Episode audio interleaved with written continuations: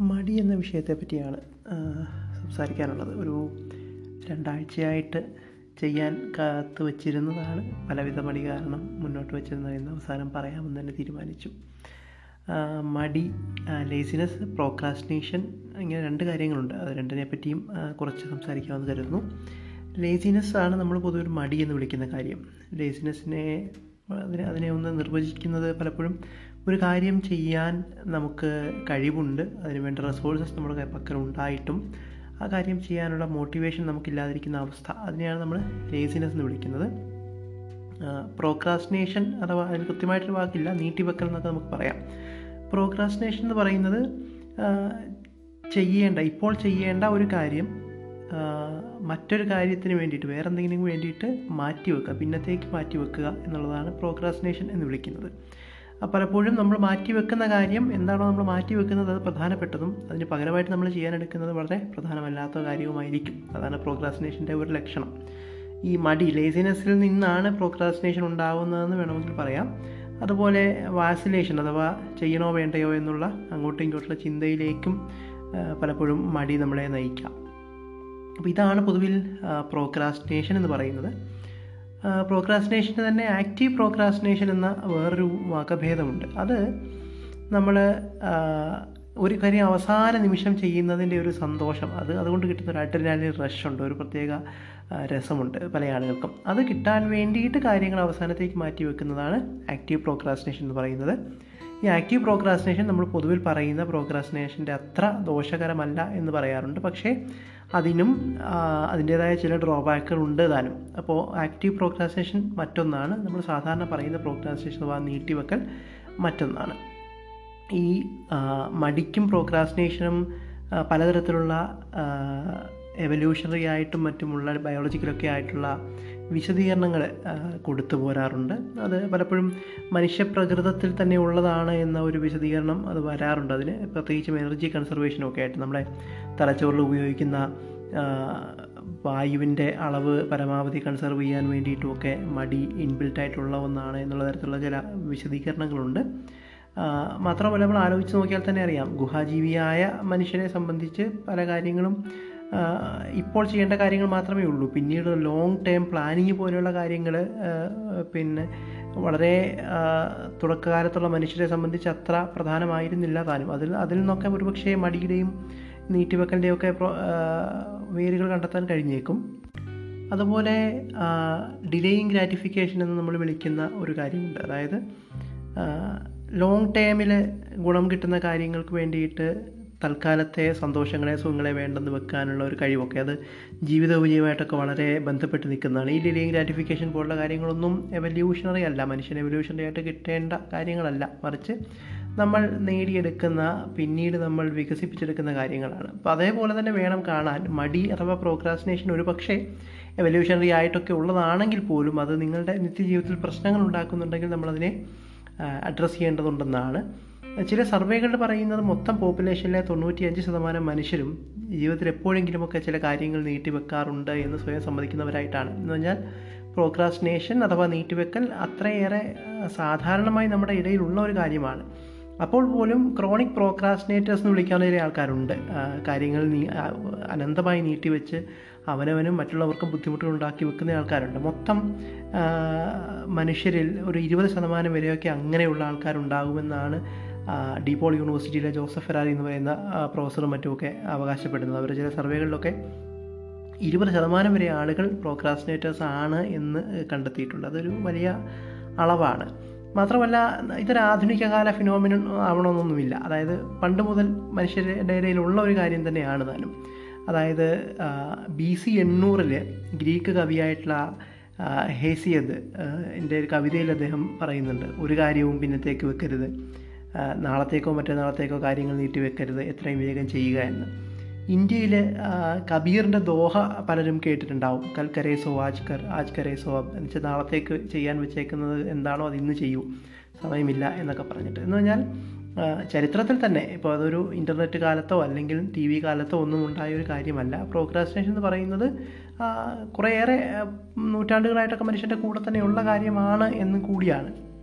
എങ്കിലും ഈ കഴിഞ്ഞ ഒരു ഇരുപത് മുപ്പത് വർഷത്തിനിടയ്ക്ക് പ്രോക്രാസ്റ്റിനേഷൻ എന്ന വിഷയത്തെപ്പറ്റി കാര്യമായിട്ടുള്ള ഗവേഷണം ലോകത്തിന്റെ പല ഭാഗത്തും നടന്നിട്ടുണ്ട്. കാൾട്ടൺ യൂണിവേഴ്സിറ്റിയിലെ ഡോക്ടർ ടോം പിക്കൈൽ അതുപോലെ ഷെഫീൽഡ് യൂണിവേഴ്സിറ്റിയിലെ ഫ്യൂഷ സിറോയ് എന്നൊക്കെ പറയുന്ന പ്രൊഫസർമാർ പുസ്തകങ്ങൾ എഴുതിയിട്ടുണ്ട് ഗവേഷണ പഠനങ്ങൾ നടത്തിയിട്ടുണ്ട്. അങ്ങനെ വേറെയും പഠനങ്ങൾ ധാരാളം ഈ മേഖലയിൽ ഈ അടുത്ത കാലത്തായിട്ട് നടന്നു വരുന്നുണ്ട്. അതിൽ നിന്നൊക്കെ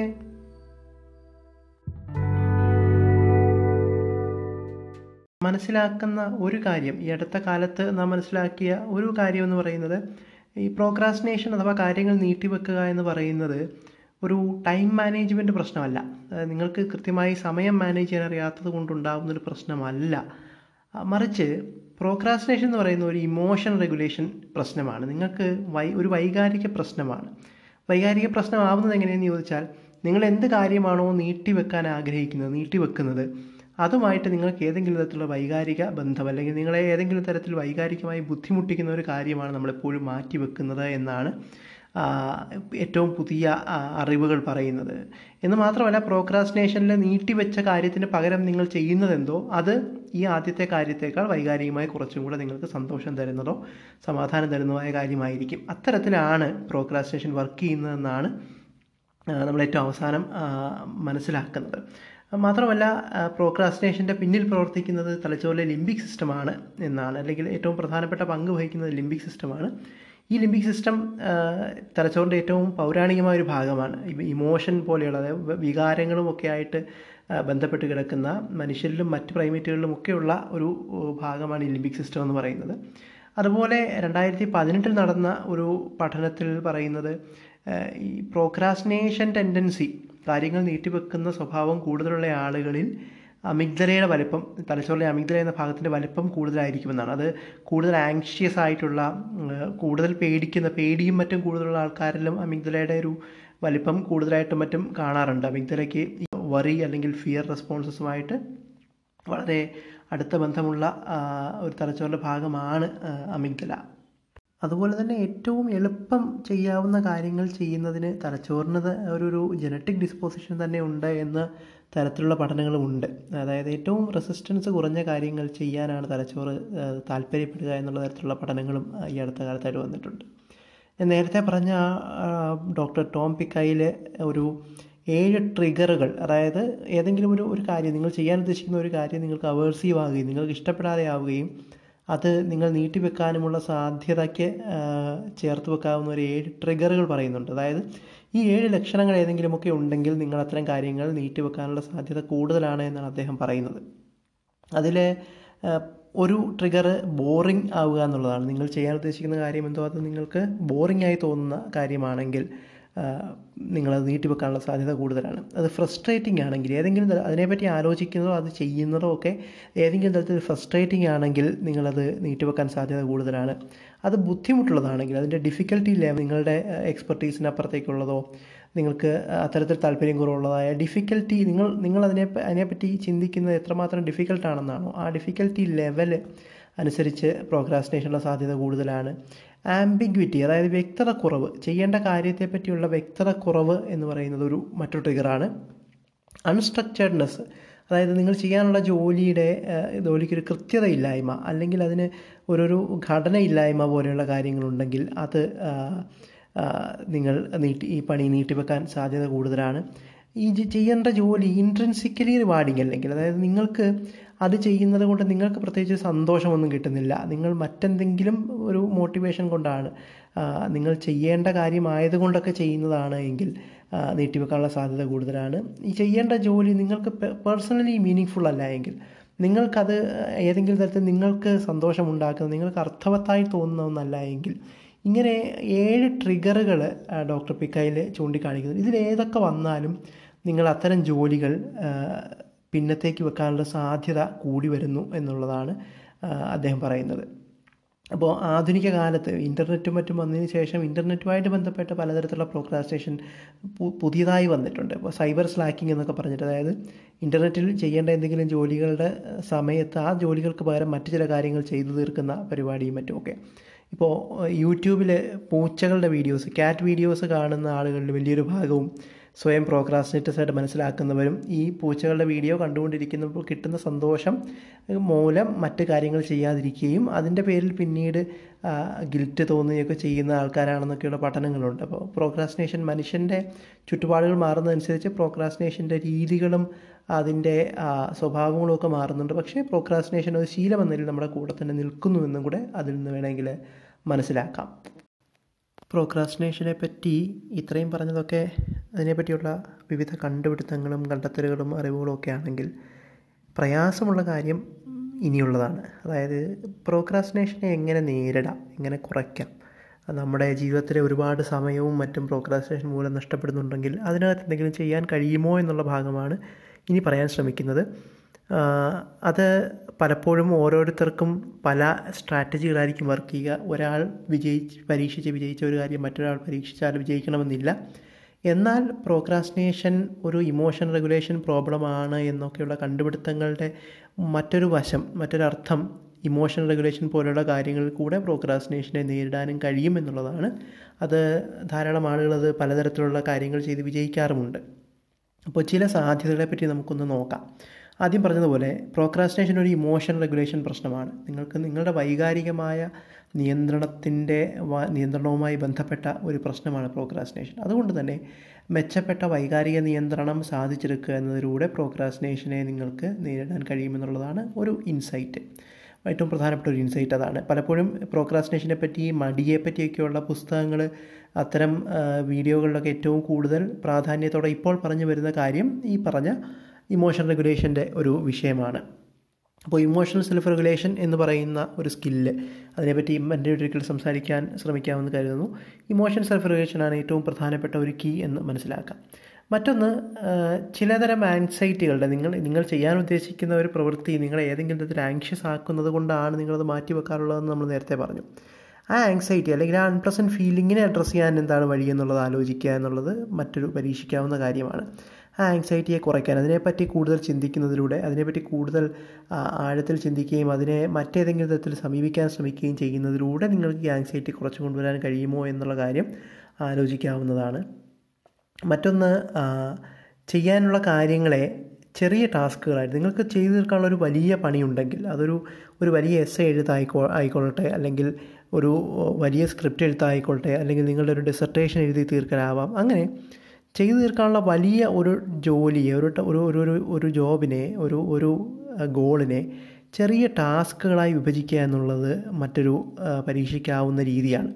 ചെറിയ ടാസ്കുകളായി വിഭജിക്കുകയും ഈ ഓരോ ടാസ്കുകൾ നിങ്ങൾ ചെയ്തു തീർക്കുമ്പോൾ നിങ്ങൾ നിങ്ങൾക്ക് തന്നെ ചില റിവാർഡുകൾ. ആ റിവാർഡുകൾ എന്ന് പറയുന്നത് പലപ്പോഴും നമ്മൾ സാധാരണഗതിയിൽ ആസ്വദിക്കുന്ന വളരെ സാധാരണയായി ചെയ്തു പോകുന്ന ചില കാര്യങ്ങളെ ഒരു സിനിമയ്ക്ക് പോകലാകാം അല്ലെങ്കിൽ ഇഷ്ടപ്പെട്ട ഭക്ഷണം വാങ്ങി വാങ്ങിക്കഴിക്കലാവാം അങ്ങനെയൊക്കെയുള്ള ചെറിയ സന്തോഷം കിട്ടുന്ന കാര്യങ്ങളെ നിങ്ങൾക്ക് ചെയ്തു തീർക്കാനുള്ള ഏതെങ്കിലും ഒരു ജോലിയുടെ ഒരു ടാസ്കിന്റെ റിവാർഡ് എന്ന തരത്തിലേക്ക് മാറ്റുകയും അത് ഈ കാര്യം ചെയ്താൽ മാത്രമേ ഈ അല്ലെങ്കിൽ ഈ ടാസ്കിന്റെ ഇത്ര ഭാഗം കംപ്ലീറ്റ് ചെയ്താൽ മാത്രമേ ഞാനത് സ്വയം ഈ ഈ പറഞ്ഞ ആക്ടിവിറ്റി എന്തായിക്കോട്ടെ അത് ആസ്വദിക്കൂ എന്ന് തീരുമാനമെടുത്തു കഴിഞ്ഞാൽ അത്തരത്തിൽ നിങ്ങൾക്ക് സ്വയം മോട്ടിവേറ്റ് ചെയ്യാൻ കഴിയുന്നതാണ് ചില കാര്യങ്ങൾ ചെയ്തു തീർക്കാൻ. അപ്പോൾ അപ്പോഴും ഈ പറഞ്ഞ പോലെയാണ് വളരെ വലിയ ടാസ്കുകളാവരുത് നിങ്ങൾക്ക് അളന്നു നോക്കാവുന്ന ചെയ്തു തീർക്കാൻ കഴിയുന്ന ചെറിയ ടാസ്കുകളായി വിഭജിക്കുകയും അത്തരത്തിലുള്ള ചെറിയ ടാസ്കുകൾക്ക് ചെറിയ റിവാർഡുകൾ സ്വയം ഏർപ്പെടുത്തുകയും ചെയ്യുന്ന ഒരു രീതി നോക്കാവുന്നതാണ്.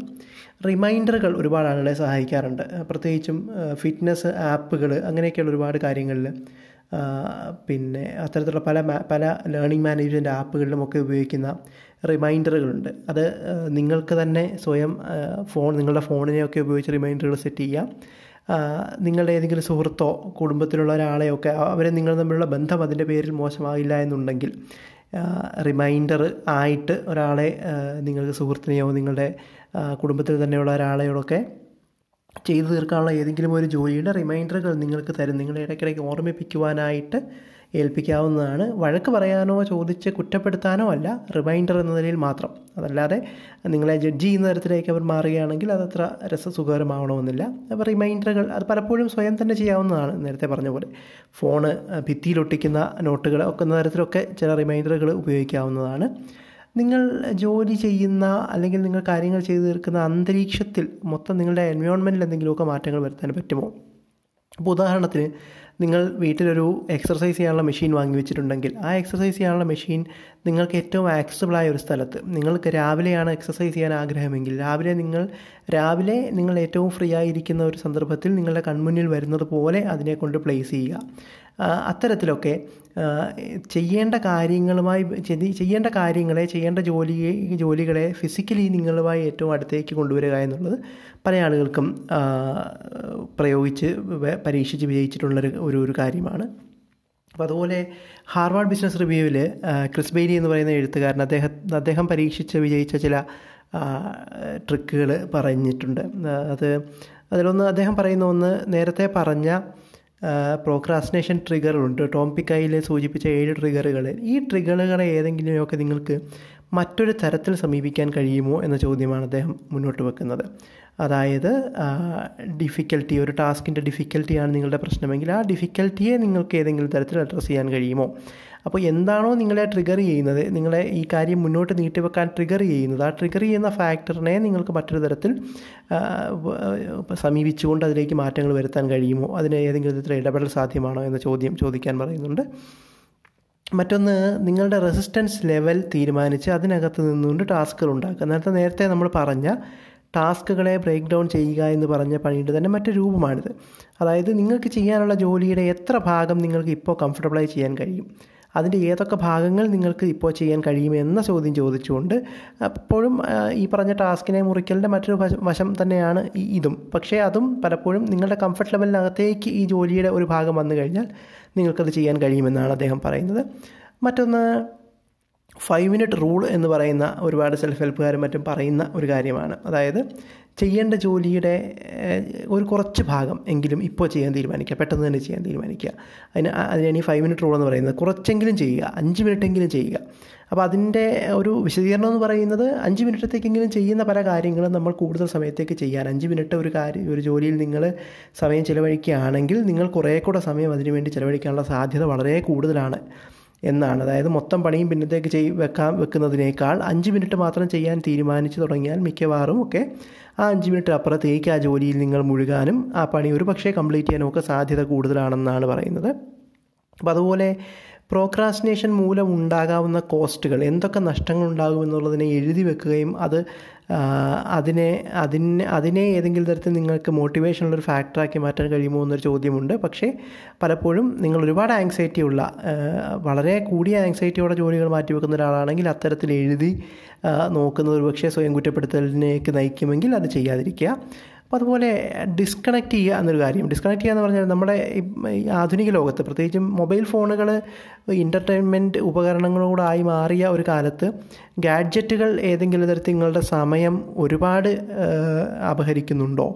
അല്ലെങ്കിൽ പ്രോക്രാസ്റ്റിനേഷന്റെ ഒരു ടൂളായിട്ട് നിങ്ങൾക്ക് ചെയ്യേണ്ട അത്യാവശ്യ ജോലികൾ ചെയ്യുന്നതിന് പകരം കണ്ടെത്തുന്ന നേരത്തെ പറഞ്ഞ എളുപ്പത്തിലുള്ള സന്തോഷം കിട്ടുന്ന പണിയുടെ ഭാഗമായി നിങ്ങളുടെ ഗാഡ്ജറ്റ് കയറി വരുന്നുണ്ടെങ്കിൽ അത് ലാപ്ടോപ്പ് ആകാം എന്തുമാകാം. നിങ്ങളുടെ ഏതെങ്കിലും ഗാഡ്ജറ്റ് ആപ്ലിക്കേഷനുകളൊക്കെ കടന്നു വരുന്നുണ്ടെങ്കിൽ അവയിൽ നിന്നും ഡിസ്കണക്ട് ചെയ്യാനുള്ള ശ്രമം അത് സിസ്റ്റമാറ്റിക്കായിട്ട് പലതരത്തിൽ ചെയ്യാം. ഈ പറഞ്ഞ പോലെയാണ്. ഈ ഗാഡ്ജറ്റുകളുടെ മേലുള്ള നമ്മുടെ ഒരു ഡിപ്പെൻഡൻസി തന്നെ പുതിയൊരു ഒരു ഒരു ഗവേഷണ വിഷയം കൂടിയാണ്. ഒരുപാട് ആളുകൾ അതിനകത്തും പഠനങ്ങൾ നടത്തുന്നുണ്ട് എങ്ങനെ ചെയ്യാമെന്നൊക്കെ ഉള്ളത്. പക്ഷേ ഈ ഡിസ്കണക്ഷൻ അതായത് പ്രത്യേകിച്ച് നിങ്ങളുടെ ഗാഡ്ജറ്റ് ഉപയോഗം നിങ്ങൾ ലേസിനെസ്സിന്റെ അല്ലെങ്കിൽ പ്രോക്രാസ്റ്റിനേഷന്റെ ഒരു ടൂളായിട്ട് ഉപയോഗിക്കുന്ന ഒരാളായി നിങ്ങൾക്ക് തോന്നുന്നുണ്ടെങ്കിൽ അവിടെ ഡിസ്കണക്റ്റ് ചെയ്യാനുള്ള വഴികളും കൂടെ ദിവസത്തിലെ നിങ്ങളുടെ ഫോൺ ഉപയോഗിക്കുന്ന അല്ലെങ്കിൽ ഗാഡ്ജറ്റുകൾ ഉപയോഗിക്കുന്ന സമയത്തിന് പരിധികൾ വെക്കുകയും ഒക്കെ ചെയ്യുന്ന ചില ചില പണികൾ ചിലപ്പോൾ ആലോചിക്കാവുന്നതാണ്. അതുപോലെ വലിയ പേഴ്സണൽ കോസ്റ്റുകളും മറ്റ് കോസ്റ്റുകളും ഉണ്ടാക്കുന്ന തരത്തിൽ പ്രോക്രാസ്റ്റിനേഷൻ ഉള്ള ഒരാളാണെങ്കിൽ നിങ്ങൾ വ്യക്തിപരമായിട്ട് ഒരുപാട് നഷ്ടങ്ങൾ നിങ്ങൾക്കും മറ്റുള്ളവർക്കും നിങ്ങളുടെ പ്രോക്രാസ്റ്റിനേഷൻ കൊണ്ടൊക്കെ ഉണ്ടാക്കുന്നുണ്ട്. അത് ഒരു തരത്തിലും പുറത്തേക്ക് കിടക്കാൻ കഴിയുന്നില്ല. അത് നിങ്ങളെ വളരെ അടുത്തറിയാവുന്ന ആളുകൾ കൂടി ഇതൊരു വലിയ പ്രശ്നമായിട്ടൊക്കെ തിരിച്ചറിയുന്ന തരത്തിലേക്ക് മടിയും മറ്റുമുള്ള ഒരാളാണ് നിങ്ങളെങ്കിൽ പ്രൊഫഷണൽ സഹായം തേടാവുന്നതാണ്. നിങ്ങൾക്കറിയാവുന്ന ഒരു ക്ലിനിക്കൽ സൈക്കോളജിസ്റ്റിനെയോ മറ്റോ കണ്ടു കഴിഞ്ഞാൽ cognitive behaviour therapy C B T അതുപോലെ acceptance and commitment therapy A C T തുടങ്ങിയ ചില തെറാപ്പികൾ പ്രോക്രാസ്റ്റിനേഷൻ ശീലങ്ങളുമായിട്ട് പൊരുത്തപ്പെടാൻ ആളുകൾക്ക് ഉപയോഗിക്കാറുണ്ട്. എല്ലാവർക്കും തെറാപ്പി വേണമെന്നല്ല അത്രയേറെ വലിയ ഒരു പ്രശ്നമായി നിങ്ങളുടെ ജീവിതത്തിൽ നിൽക്കുന്നുണ്ട് എങ്കിൽ അത്തരം വഴികൾ കൂടി ആലോചിക്കാവുന്നതാണ്. ഇത്രയും കാര്യങ്ങളാണ് പൊതുവിൽ പ്രോക്രാസ്റ്റിനേഷൻ എന്ന വിഷയവും പ്രോക്രാസ്റ്റിനേഷനെ എങ്ങനെ നേരിടാം എന്നുള്ളതിനെ പറ്റി ഈ എപ്പിസോഡിൽ പറഞ്ഞു വയ്ക്കാനുള്ളത്